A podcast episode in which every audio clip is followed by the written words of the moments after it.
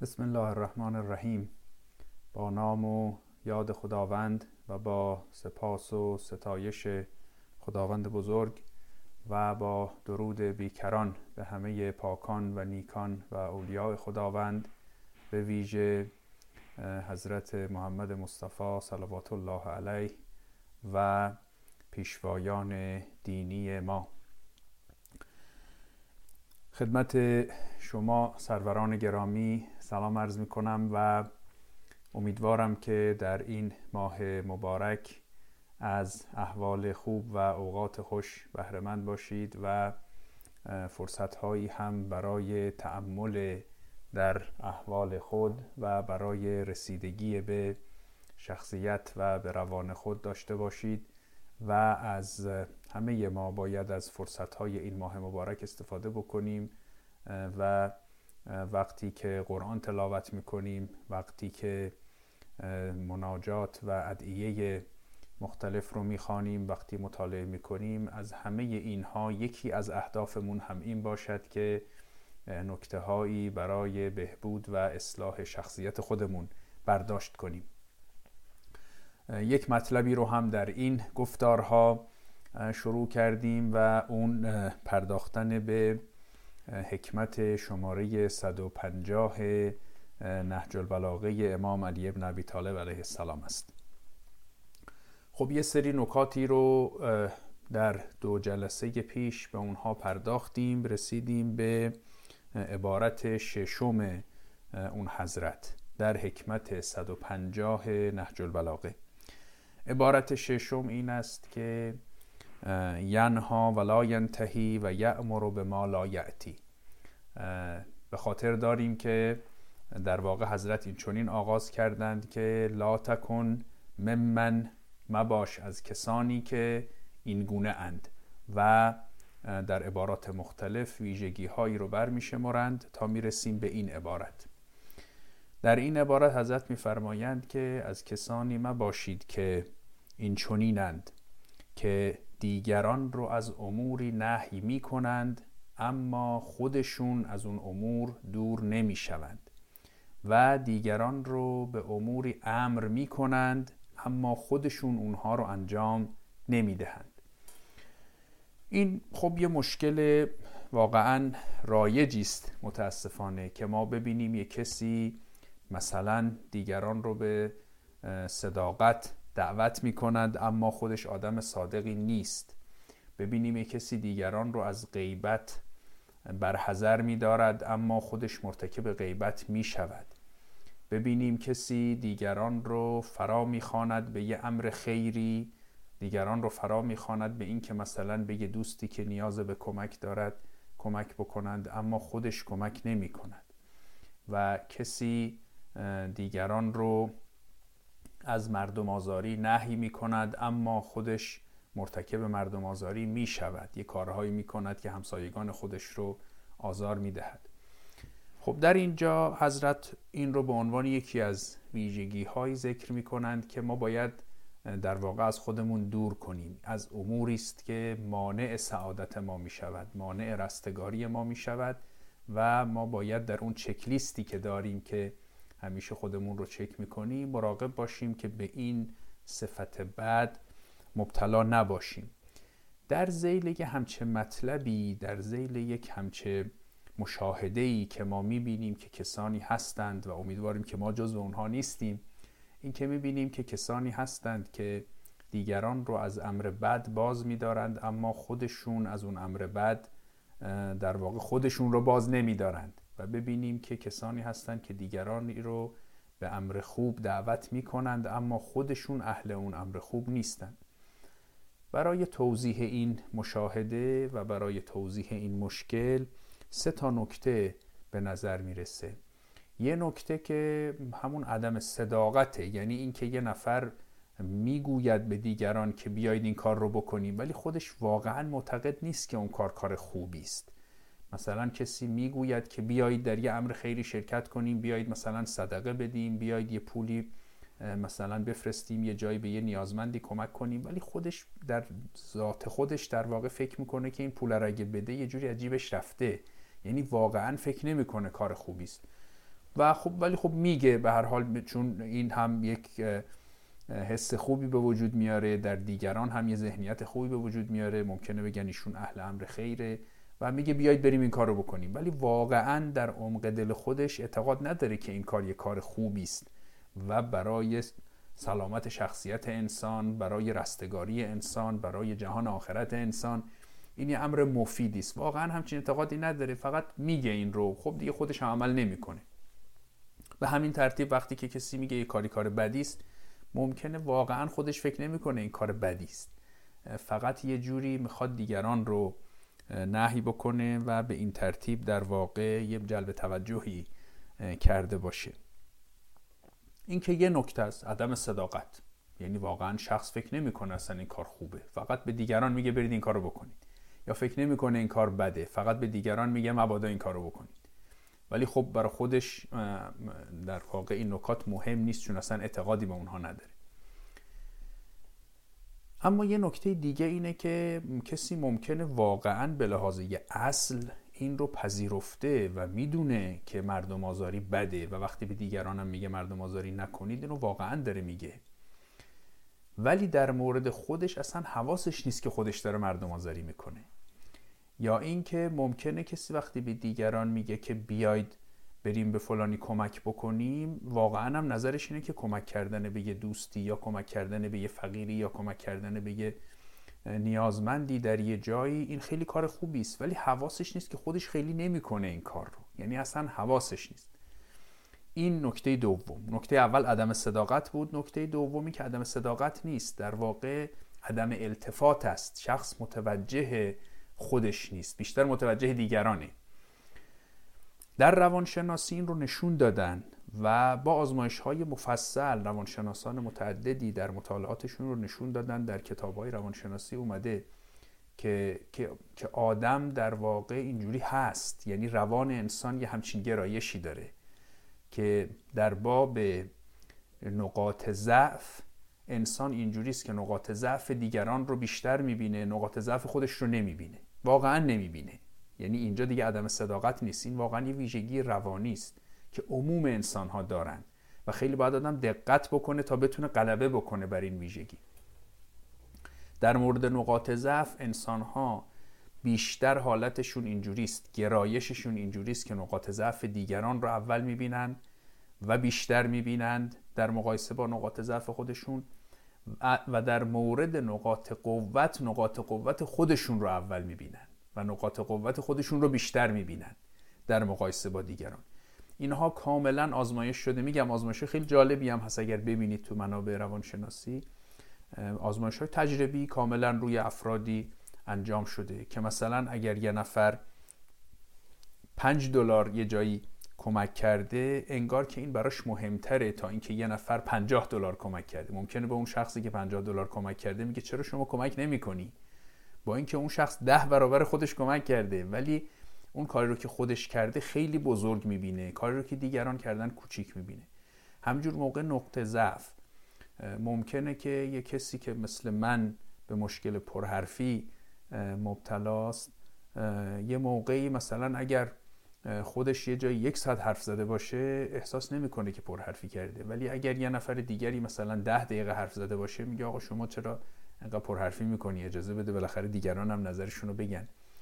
این این حالت هست. وقتی که روانشناسان نشون میدن که یه همچین مشکلی هست خب باید این جدی بگیریم. یعنی اگر حواسمون نباشه و اگر به طور مشخص به این مسئله نپردازیم ما هم بهش مبتلا میشیم. چون همه آدم ها در معرض این مشکل هستند. خب. یه نکته سومی هم هست. غیر از اون عدم صداقت که نکته اول بود و بعد عدم التفات که نکته دوم بود نکته سوم این که گاهی هم مشکل ضعف اراده است. یعنی گاهی اینجوری است که من می‌دانم که غیبت کردن کار بدی است وقتی به دیگرانم میگم این کارو نکنید واقعا صادقانه دارم میگم این کارو نکنید. می‌دونم کار بدی است. التفات هم دارم. یعنی این نیست که عیب دیگران رو ببینم عیب خودم رو نبینم. واقعا هم اگر خودم هم غیبت بکنم خیلی ناراحت میشم. متوجهم هستم که غیبت کار بدی است. حتی اگر من بکنم. این هم دوم. ولی قدم سوم اینه که حالا من یه اراده ای باید بکنم که این صفت بد غیبت کردن رو از خودم دور بکنم. یا یا مثلا می‌دانم که کمک کردن به دیگران خوبه. حالا یه اراده ای باید بکنم که وقتی می‌بینم و هم هستم که خودم به اندازه کافی کمک نکردم حالا ارادهش رو باید داشته باشم که در واقع خودم رو بیارم توی این مسیر. و البته این هم که کار خیلی سختی است. خب به سراغ عبارت هفتم حضرت برویم که میفرمایند که از کسانی مباش که یحب الصالحین ولا یعمل عملهم و یبغض المذنبین و هو احدهم. این در واقع ادامه همون عبارت پیشینه و فضای صحبت همون فضاست که حضرت میفرماید که از این کسان مباش که صالحان رو و نیکوکاران رو دوست میدارند اما کارهای صالحی رو که اونها می‌کنن نمی‌کنند. صالحان رو دوست دارند اما رفتار اون صالحان رو انجام نمی‌دهند. و از گناهکاران بیزارند اما همون, گناه همون گناهان رو خودشون انجام می‌دهند. در واقع اینجا فضای صحبت همون فضای قبلی است. یعنی از یه اموری که نهی می‌کنند اما خودشون رو باز نمیدارند. به یه امور خیری امر می‌کنند اما خودشون اون امور رو انجام نمی‌دهند. اینجا حالا بیشتر اون وجه عاطفی مطلب در کار است. وجه دوست داشتن دوست نداشتن. این که وقتی می‌بینن کسانی کار خوب می‌کنن اینها دوست دارن ولی خودشون اون کار خوب نمی‌کنن. وقتی می‌بینن که کسانی کار بدی می‌کنن نه ناراحت میشن. واقعا هم ناراحت میشن. اینجا دیگه اون صداقت هست. واقعا هم ناراحت میشن. ولی خب خودشون همون کار زشت رو مرتکب میشن. اینجا اون قسمت سومی که من عرض کردم زیل عبارت قبل اون بیشترین اهمیت رو پیدا می‌کنه. یعنی ضعف اراده. یعنی کسی دوست نداره که کار بد انجام بشه. واقعا هم دوست نداره ولی خب دیگه اراده خودش دیگه بیش از این نمی‌کشه که خودش رو در واقع نهی بکنه. و می‌بینه و دوست داره وقتی دیگران کار خیر می‌کنن اما نمی‌تونه خودش رو در اون کار خیر وارد بکنه. اینها هم خیلی نکات مهمی است. من در یه فرصتی خدمت شما عرض خواهم کرد. در این جلسه قصد ندارم وارد این موضوع بشم که اتفاقا این هم در همین روانشناسی امروزه نشون داده شده که روان انسان بسیار پیچیده است و یه انسانی که بخواد خودش رو وارد یه کاری بکند یه کسی که می‌بینه مثلا فرض کنید یه عیبی رو داره می‌خواد اون عیب رو برطرف بکنه یا می‌بینه که یه کار خوبی هست اما نمی‌تونه خودش رو به اون کار ملزم بکنه همین اموری که ما بهش ضعف اراده میگیم اینا یه پیچیدگی های عجیبی داره. یعنی اینجوری راحت نیست که کسی بگه من از امروز تصمیم گرفتم این کار رو بکنم و خواهم کرد. بعدا هزار تا مانع پیش میاد که دست خود آدم هم نیست و اینها در واقع روان انسان با اون مکانیزم های پیچیده که داخلش هست دوباره یه ترفندایی می‌زنه که نمی‌ذاره شما به اون تصمیم خودتون عمل کنید. این رو یه نوبت دیگری من بهش اشاره خواهم کرد. خب به عبارت هشتم حضرت بپردازیم.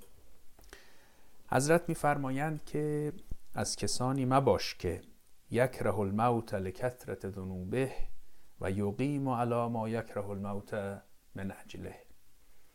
از اون کسانی نباش که از مرگ میترسند به خاطر زیادی گناهانشون به خاطر کسرت ذنوب به خاطر زیادی گناهان اینا از مرگ اکراه دارن یکره الموت. از مرگ اکراه دارن از مرگ میترسند به خاطر اینکه کارنامه سیاهی دارند. اما و یقیم علی ما یکره الموت من اجله. همون اموری که به خاطر اونها از مرگ میترسند همون اموری که کارنامه اونها رو سیاه کرده همون امور رو باز هم انجام می‌دهند و یقیمو یعنی مقیمند اقامت دارند یعنی مدام تکرار می‌کنند اون کار رو. باز حالا مثال بزنم امیدوارم که هیچ یک از ما مبتلای به این خسائل بد نباشیم. فرض کنید یک کسی به دروغ گفتن مبتلاست به غیبت کردن مبتلاست. هر وقت که به خودش فکر می‌کنه می‌بینه بابت این دروغ و غیبت و مثلا مردم آزاری یا, یا مثلا بعض گناهان دیگر تا می‌بینه که به این گناهان مبتلاست یا کسی که فرض بفرمایید نمازش ترک میشه کسی که روزش ترک میشه هر یک از بالاخره وظایف اخلاقی وظایف شرعی هر وقت به اینا فکر می‌کنه دلش تو میریزه. میگه خب من با این کارنامه سیاه چجوری می‌خوام از این دنیا برم؟ ولی باز هم در این امور همچنان داره درجا می‌زنه. و حضرت میگه جز این کسان مباش. و اگر شما به خودت که فکر می‌کنی می‌بینی از مرگ میترسی به خاطر کارنامه سیاه خب سعی کن که این کارنامه رو درستش بکنی نه اینکه این کارنامه رو همینجور سیاهتر و سیاهترش بکنی. به این نکته اشاره بکنم پیش از پایان سخن شاید به ذهنتون برسد که اگر کارهایی رو که در مورد مرگ ترس از مرگ که اموری که در واقع امروزه مطرحه کتابایی که امروزه نوشته میشه شاید دیده باشید شاید به فکرتون برسه که این بحث ترس از گناه زیاد مطرح نیست. درسته شما در کارهای غیر دینی که می‌بینید به ویژه امروز مهمترین چیزی که در بحث ترس از مرگ مطرحه بحث جاودانگی است موارد متعددی مطرحه بحث ترس از مرگ که بحث خیلی مفصلی است. ولی تا جایی که من دیدم بیشترین چیزی که روش تاکید میشه بحث جاودانگی است. این که کسی در واقع انسان ها به خاطر اینکه از فنا میترسند به خاطر اینکه دیگه همه چیز تمام می‌شود زندگی تمام می‌شود و ما نابود می‌شویم به این سبب از مرگ میترسند. ممکنه بگید که خب چرا حضرت به اون اشاره نکرد؟ اینجا در واقع به مسئله گناه اشاره کرده. این رو من اینجوری پاسخ خدمت شما عرض بکنم که بله درسته در فضای غیر دینی شاید مهمترین علت ترس از مرگ بحث ترس از نابودی باشه و در واقع میل به زندگی بیشتر همون میل به جاودانگی باشه. و اتفاقا چه بسا اگر کسی اینجوری فکر بکنه یا آدمی که خیلی کارنامه سیاهی هم داشته باشه همه عمرش رو در ظلم و تجاوز و مردم آزاری و در واقع خوردن حق دیگران گذشته باشه چه بسا خوشحال باشه که ما یه روزی میمیریم و همه اینا تمام می‌شود می‌رود همه فراموش میشه. اینا درسته ولی در فضای دینی یعنی از اون زاویه‌ای که حضرت علی علیه السلام داره با ما سخن میگه فرض بر اینه ما که اومدیم نشستیم در محضر ایشون که سخن ایشون رو بشنویم فرض بر اینه که ما مسلمانیم. یعنی ما اعتقاد به زندگی پس از مرگ داریم. ما اعتقاد به پاداش و عذاب اخروی داریم. اعتقاد به زندگی دنیای آخرت داریم. وقتی که این اعتقاد رو داریم دیگه ترس از مرگ ترس از نابودی نیست. یعنی ما طبق اعتقاد خودمون اگر اعتقاد نداشتیم که خب بحث دیگری بود ما طبق اعتقاد خودمون آمدیم روزه می‌گیریم و نشستیم پای کلام حضرت علی علیه السلام. ما که اعتقاد داریم بنابراین ترس از نابودی نداریم. ما خب می‌دونیم وقتی که مردیم از اینجا منتقل می‌شویم به یه جهان دیگری که اتفاقا خیلی حساب کتاب های دقیقی هم داره هیچی هم از بین نمیره. بنابراین ترس از مرگ برای ما وجهش می شود این.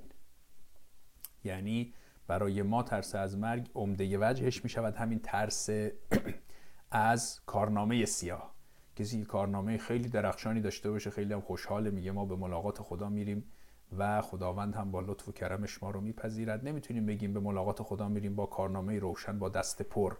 به خاطر اینکه در درگاه خدا که دست همه خالی است کسی دستش پر نیست. ولی به هر حال کسی که کارنامه روشنتری داره خیالش راحت تره کسی که هر لحظه حواسش بوده که اگر حقی از کسی ضایع شد مذارت خواهی کرده اگه جایی مشکلی پیش آمده جبران کرده حق و حقوق دیگران رو داده حقوق شرعی خودش رو پرداخته. خب خیالش راحته. برای ما این وجهش مهمه. و حضرت میگه اگر شما از کارنامه سیاهتون میترسید خب این کارنامه سیاه همیشه نکشید با خودتون. تا فرصت هست خب این کارنامه رو به آب توبه بشویید کارنامه رو سفید بکنید و در واقع اگر از مرگ میترسید به سبب کسرت گناه خب اون گناهان رو از خودتون دور بکنید از اون چی که کردید توبه بکنید از این به بعد هم دیگه نکنید و نگذارید که یه چیزی این ترس رو برای شما به وجود آورد. البته و صد البته همونطوری که من یه دفعه در یه سخنرانی مفصلی عرض کردم توجه به مرگ مسئله است که برای همه افراد حتی کسانی که به خدا اعتقاد ندارن حتی کسانی که به جهان آخرت اعتقاد ندارن برای اونها هم توجه به مسئله مرگ خیلی امر مفیدی است. برای سلامت روان انسان برای سلامت شخصیت انسان برای اخلاق انسان امر خیلی مفیدی است. ولی به هر حال اون چه که نقطه تأکید حضرت هست در اینجا اون وجه کاملا دینی مسئله است که شما به جهان آخرت اعتقاد دارید. به عذاب و پاداش اعتقاد دارید و به همین سبب وقتی به کارنامه خودتون نگاه می‌کنید می‌بینید کارنامه متاسفانه سیاه است. در مورد کسانی در مورد شما که این صادق نیست در مورد من صادقه. وقتی آدم نگاه به کارنامه خودش می‌کنه می‌بینه کارنامه سیاه است و بعد میترسه و اینجا حضرت تذکر میده. میگه خب تو که متوجهی تو که حواس جمع شده نگاه می‌کنی به کارنامه و این ترس برات پدید میاد خب این کارنامه رو درستش کن و این کارنامه سیاه رو بر دوش خودت نکش. امیدوارم که ما در این نکات تعمل کنیم یه فرصتی داشته باشیم که اینها رو برای خودمون حزم بکنیم و در واقع در زندگی خودمون پیاده بکنیم و به این ترتیب راه خودمون رو به سمت سعادت و به سمت رستگاری ابدی هموارتر بکنیم. از همه شما التماس دعا دارم. و برای شما آرزوی موفقیت می‌کنم. و السلام علیکم و رحمت الله.